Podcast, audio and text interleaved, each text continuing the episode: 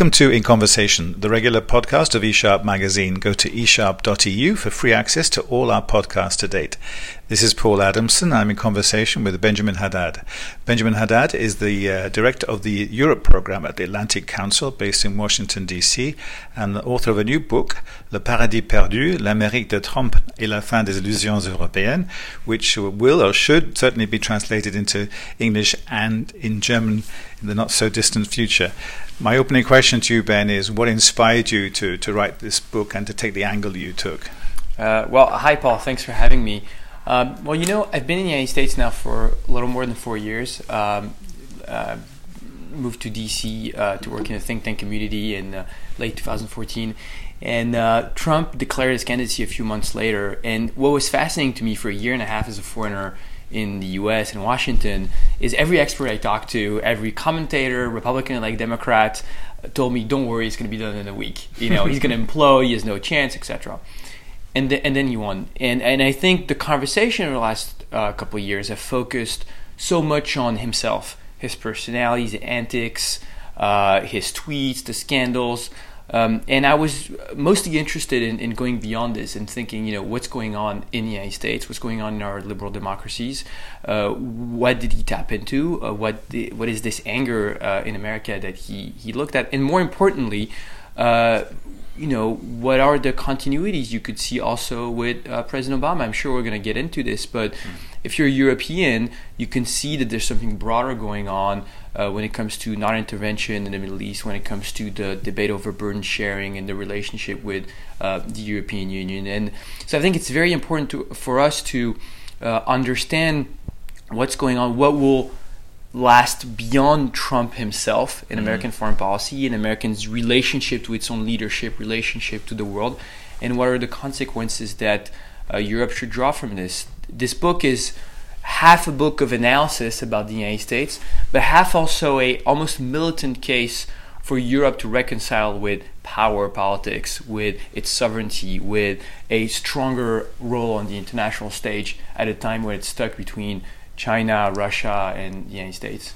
Well, that's interesting because whether Trump is in the White House for four years or, or eight years, obviously in Europe, everybody is interested to know whether any things he does now as president have long term impact and difficult to, to row back on.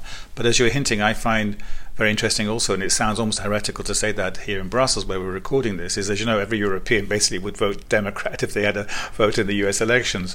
And so they're pretty horrified by what's happening at the moment. Having said that, and you talk about it a lot in your book and elsewhere, you know, a lot of the things he's saying obviously obviously in a much more strident, uh, aggressive, uh, provocative, whatever, confrontational way, uh, are, not that new. Many Democrats in the past and occupants of the White House have been saying similar things, like burden sharing, no? Yeah, absolutely. If you look at uh, Barack Obama's interview uh, in The Atlantic, Jeffrey Goldberg, at the end of his presidency, The Obama Doctrine, it's a fascinating piece. Uh, first, he's asked, What was the biggest mistake of your uh, foreign policy presidency? He doesn't say the non intervention in Syria that the French president, for example, was very upset about. Uh, he talked about Libya, which is something that he did alongside uh, France and the United Kingdom. And he blamed Paris and London for it. He said they're free riders. This is the kind of vocabulary that you hear uh, from Trump. Bob Gates, his Secretary of Defense, had very harsh words about uh, burden sharing as well. That's one, one aspect. The second aspect is obviously the pivot to Asia, the fact that China is becoming much more central to U.S. foreign policy making, uh, both for Democrats and Republicans. Once again, there's a lot of uh, debate about uh, Trump's methods, the, uh, the unilateralism, the use of economic tariffs, but the fact that Asia and China rather than Europe is going to be the central theater of American foreign policy is, I think, at this point, uh, consensual. And another aspect is uh, non intervention, and especially in, in the Middle East and in areas that are critical to European uh, security. Um, if you take an issue like Syria, on which there is uh, a lot of continuity between Obama and Trump. Uh, they they don't want to shape a political outcome. They don't want to get dragged in another conflict in the Middle East. Focus strictly on anti-terrorism with with ISIS. This is a conflict that had, uh, I would say, an almost existential impact for the European Union with uh, the refugee wave that sparked a rise of populism in the last few years, but obviously the rise of uh, ISIS and terrorist attacks all over uh, Europe. Um, but it was treated in the United States, understandably, by the way, as a uh, far away uh, humanitarian, humanitarian tragedy, but I don't think anyone would call it you know existential for mm. uh, the United States. So you know, once again, if beyond beyond the rhetoric and beyond the, the, the, insults of President Trump, I think it's very important to understand these continuities, to understand that um, America is uh, going through also a, a, a really deep, almost ex- existential debate, identity debate about its role in the world, about mm. the use of its power, about the limits of its power. Which pre- predates Trump arriving in the Which White House. Which, of course, predates Trump. Um, I would say, I think it's a long term consequence of the end of the Cold War uh, of the, the disappearance of the Soviet Union and the disappearance of the centrality uh, of Europe. Uh, you know, you remember the debates in the 90s about the end of history, the famous Fukuyama article, the unipolar moment. We had a uh, French foreign minister, Hubert Védrine, who talked about the United States being a hyperpower. That was a time of uh, liberal optimism, of the United States being a sort of um, armed actor of globalization, expanding alliances, expanding free trade agreements. And we're seeing it all over, by the way, in Europe and the United States, a backlash against this. And I think in the US, it really crashed on the financial crisis and Iraq. Uh, it's not a coincidence if both President Trump and President Obama are uh, people who opposed the war in Iraq, which was uh, supported by a vast array of experts and policymakers in, in Washington. Um, and, uh, and I think we see this in, in the skepticism towards Syria. And once again, with uh, deep ramifications uh, for us Europeans. So, in that sense, it kind of suggests that he's not actually being kind of a, a maverick uh, actor, Trump, in the White House. He's whether some people don't like admitting it, certainly publicly, he's saying things and, and, sometimes doing things, not just rhetoric, that a large part of the political establishment in Washington certainly tends to agree with. I I think so. Uh, there, I mean, once again, uh, putting aside uh, the, the, personality, there's also a, a, certain way. That there's the method. I mean, um, both Obama and Trump uh, come at this with a deep sense of the limits of power and U.S. power, but they draw different consequences from it. Obama being much more open to multilateralism and diplomacy. We've right. seen him uh, negotiating the Paris uh, Climate Agreement or the JCPOA, um, and I think in the in case of Trump, it's it's the opposite. It's sort of unilateral nationalism that some people have referred to as the uh, Jacksonian tradition of American foreign policy, which I uh, talk about uh, in the book. But um, it, it's very important to understand first why it resonates with a huge chunk of the American public, uh, and and why uh, it could go uh, beyond, I think, only his presidency. So this inward-looking uh, United States now that is a distinctive uh, difference between this current administration and the previous one. Right? As you said, Obama, despite his reluctance to get involved in wars, certainly rather you know uh, open-ended wars potentially, um, he nonetheless did commit to multilateral uh, agreements when they were feasible and, and desirable. Um, yeah, and, and in this respect, it's much more compatible with the European Union's worldview, with uh, uh, how you know we promote cooperation, multilateralism, the um, norms uh, in, on the international stage. But if you look at the arc of crisis, I would say two things. First, the arc of crisis surrounding Europe from North Africa to Eastern Europe, right. uh, Russian revisionism in, in Ukraine and Georgia, and obviously you know the rise of radicalism in, in North Africa and the Sahel, or uh, the instability in Libya and in the near Middle East. Um, these are, I think, areas where Europeans have to develop their own capabilities, have to develop their own strategic thinking, have to uh, build their their own autonomy.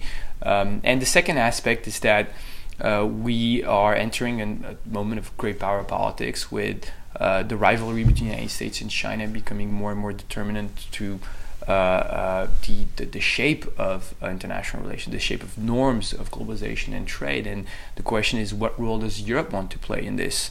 Uh, what does it have to uh, add to the table? What is its uh, international identity? Does it just want to be a battleground, a playfield for other actors, as we're seeing right now with debates over Huawei mm. and Chinese investments, or does it want to have its own identity and vision that it promotes. We'll, we'll come to that, the E response, in, in, a second. Before we move on to that, Ben, I mean, why is this kind of this power politics you're talking about? Uh, being played out now, becoming so uh, strident. Why the US and China now? Why is the US uh, attacking China now at this moment, where it has not done in, in the same way in the past?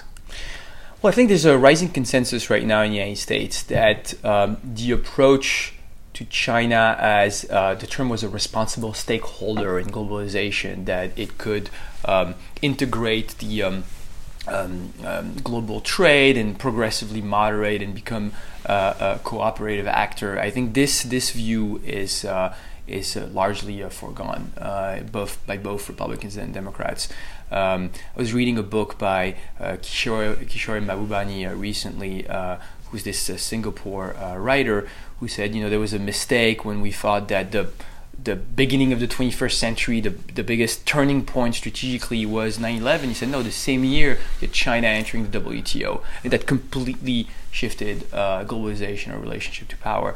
Um, and I think now, you know, especially with the authoritarian bent that the regime is taking under the leadership of Xi Jinping, it's a certain dev, a certain on the world stage uh, with the Belt and Road Initiative, mm. with uh, the way it's using economic investments to political uh, influence. I think the Americans are realizing that China is its own actor with uh, its specific vision of. Uh, what globalization should look like, what its uh, own system should look like, and able to promote it around the world.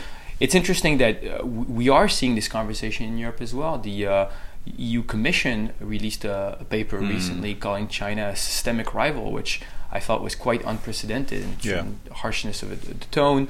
Um, we see uh, in Germany is going through a very intense debate about investment screening. Uh, we uh, hosted uh, Florence Parly, the French defense minister, at the Atlantic Council recently. She referred to China as a, as a threat. Um, so I think there is an awakening to that matter as well. The question is, are we able to keep our unity? Uh, and how assertive can we ourselves be in promoting and protecting our model? Well, let me press you a bit more on, on the on the European response, not so much to Trump, but, uh, the European response to China. As you you quote these these instances of, uh, of personalities saying what they're saying, but then, as you know, whether it's on um, technology uh, issues, cybersecurity, not all member states are you know, blindly, unquestioningly following the or listening to the entreaties of the U.S. administration to, to block certain tech mm-hmm. companies. You mentioned Huawei, obviously, uh, but when it comes to the Belt and Road Initiative, you know, uh, some countries are very happy to to receive the investment that, that the BRI um, represents, right? So it's not as if maybe Europe may be waking up also, and you talked about the strong language in, in the recent Commission paper, but nonetheless, we're far from a unity and a consensus in Europe on how to respond to China. Is that a fair point? Oh yeah, I completely agree. I mean, we've seen Italy joining the, the Belt and Road Initiative recently. We have countries like Hungary and others that are very active in the 16 plus one format. Right. Uh, obviously, the uh, Piraeus harbor in in Athens was bought by uh, by China. Uh, so no, there's there's a lot of division, and I think it's just a, an ongoing conversation. I would say, you know, broadly because even countries that are becoming more assertive right now, like France and Germany, it's fairly recent and have been very open. And and this is what I get into in the book. I think we what's going to be very complicated for Europeans is that the model that we've promoted for so long, the model that we've built an entire institutional DNA on cooperation, mm. multilateralism, mm. win-win games. Uh, it's um, it's it's a, it's an exception right now in the world. Uh, we thought that we would be the next norm. You know, I I reread some of these books on uh, why the EU would rule the 21st yeah. century, yeah. why it was a postmodern power, yeah. all this optimism that we had uh, 20 years ago, and the, the the, the common gist of it was basically that others would uh, that we were ahead of everyone else that yeah. others would end up uh, reaching us and we're yeah. seeing right now a backlash against this and a desire for protection for borders for strong identity yeah. for security so how do we balance this uh, keep uh, I think what makes us uh, different and, and, and it is important to keep that, that identity, but at the same time compete in a world that doesn't relate to this. Yeah. That's not only about multilateralism and cooperation. That you can't be only the the most uh, naive about trade and be the yeah. most uh, open economic uh, area. Accommodating, yeah, yeah, of course. I mean, I think on that when you talk about the leadership stuff. I mean, uh, going back years now, maybe even when Bush was there, uh, George W was in the White House, uh, maybe Obama Europe, as you know, is very proud of its leadership role on climate change, particularly. But then some, you know, some cynics say there's no point in leading if nobody's following, right? And I think that. So what I'm, I'm intrigued now in the in the last part of this conversation, Ben, is you're suggesting that the the optimism of a few years ago on the European side is, is no longer there, not there in the same level of intensity, and yet nonetheless, for the reason you've explained now and also in your book, Europe has to wake up and smell the coffee when it comes to dealing with the new realpolitik on, in, in, the United States. So, uh, but they're far from consensus. Unity is not the order of the day in the EU at the moment for lots of different reasons. So, do you have any kind of would you any kind of blueprint or uh, advice strategy you might suggest to particular leaders on the European side how they can start being more uh, independent, I suppose, and autonomous, and just being doing their own thing rather than waiting for the United States to give, give them some ideas. Yeah. Well, I mean, first, I think the glass is not always half empty, and there have been some awake. I mean, if you look at the way we've reacted to the border crisis and investing more in, in Frontex, uh, obviously the the good news and the, the bureaucratic process doesn't make the headlines, but you've seen a lot of progress. I think the way we've dealt with uh, countries in our in our surrounding, including in very um, controversial agreements and deals uh, like the one we d- did with Turkey, which was a sort of entry into realpolitik by mm. uh, Europeans. It's very controversial and criticized at the time. Um, you've seen uh, some efforts towards uh, building an industrial defense industrial base uh, with PESCO and the European uh, Defense Fund. So I, I do think all these things go in the right direction and mm. we should continue. Um, but, and this is why I really make the case in this book, um, I, I think the Trump administration is an opportunity for Europeans uh, if they seize it, if they understand that this is not just some nightmare that will wake up in 2020, opportunity but to, to do what? Though? Opportunity to unite, to invest more in their own defense and security. Right. On defense, okay. Yes, okay. Uh, mostly on the, on defense, right. um, and and to rise as their own actors with their own uh, d- defense identity. But it's going to be generational, so it will uh, require a lot of leadership and and uh, unity building. I uh, write to a French audience, and I think there is a tendency by French policymakers, including right now, uh, even when they claim to be very pro-European, to project a very French vision of what Europe should be and and what European interests should be mm-hmm. uh, on an issue like uh, like Russia. Um, you know, you'll you'll find even pro-Europeans in Paris say. Well, is it, it, you know should it really be our priority to confront Russia? And you know, if you want to build a Europe, uh, European unity on on defense issues, you have to integrate the uh, security concerns of your partner uh, in Central and Eastern Europe uh, who do feel threatened by Russian revisionism. So I think it's it's also it's going to be a long process, but it is important I think to integrate the different perspectives. If you another example um, uh, that that I mentioned in the book as well. Um, it, everyone's very concerned with the, uh, the rise of nationalism in Italy and the mm. consequences mm. of uh, uh, Salvini's policies. But it, you know, we have to be lucid about the fact that uh, for all the talk about European solidarity, Italy was abandoned for a long time on its own yeah. on immigration, yeah. uh, including by the French and others. not taken seriously. Not taken seriously, and I think you know this should be a wake up call also that uh, the the Mediterranean is also at the border of Sweden and Germany, mm. uh, and that we, you know, we should have invested more in uh, in not letting our uh, border partners uh, take the um, the, um, the, the whole burden of, uh, of the refugee crisis. Well, let's finish off by talking briefly about um, transatlantic relations more broadly, uh, looking to the future. I mean, we you painted a very stark picture about the new United States, uh, which doesn't start with the Trump presidency, but certainly intensified since he came to the White House you talked about that made the case up to a point about how Europe has to, as you say, wake up, smell the coffee, and start doing quote unquote its own thing. These are my quotes, not yours. But to what extent is it sensible, or is it, or is it simply naive to to still try and create and nurture, given your day job is running the Europe count, uh, program at the Atlantic Council for those kind of groups without being too elitist, whether it's a think tank group, academic group, business group, and so on, whether it's in Washington or here in Brussels or both, to, to keep those kind of four alive and hopefully attract new new participants, or are we moved on from that? No, absolutely not. I think it's fundamental. But I think it's fundamental as long as the conversation doesn't st- get stuck in denial or nostalgia. Right. Uh, yeah. it, the the transatlantic relationship is not going to be the one of the Cold War, and that's fine there's no golden age that we're going to turn to. The question is, how do we cooperate and create uh, um, a partnership with the rise of China? Mm-hmm. How do we shape the names of the norms of of trade, of privacy, of yeah, uh, yeah. Uh, data together. And I think we have so much more in common as liberal democracies and allies than than uh, a difference on this. Um, but also, how do we build? And this is very important to me. A constructive but frank dialogue about what we expect each other to do. Um, and this has been a very difficult conversation to have. But uh, how can American policymakers say uh, we want Europeans to take more responsibility their own periphery and neighborhood? We want them to be more uh, uh, autonomous because I, I am absolutely convinced that this is in the interest of the United States. Uh, a small example of this is what the French, now with the support of Europeans, are doing in the Sahel to fight Al Qaeda. This, uh, you know, some Americans would have called this leadership from behind at the time of the Libyan war, um, and and I do think that could, could contributes to uh, to the alliance. Um, but but it is Europeans being more assertive. So um, in, in, this respect, I am absolutely convinced that having a robust, autonomous European Union is complementary, even fundamental to the alliance. There's no competition in my mind between the two. Okay. Well, we have to leave it there. Benjamin Haddad, thank you very much for your time. Thank you.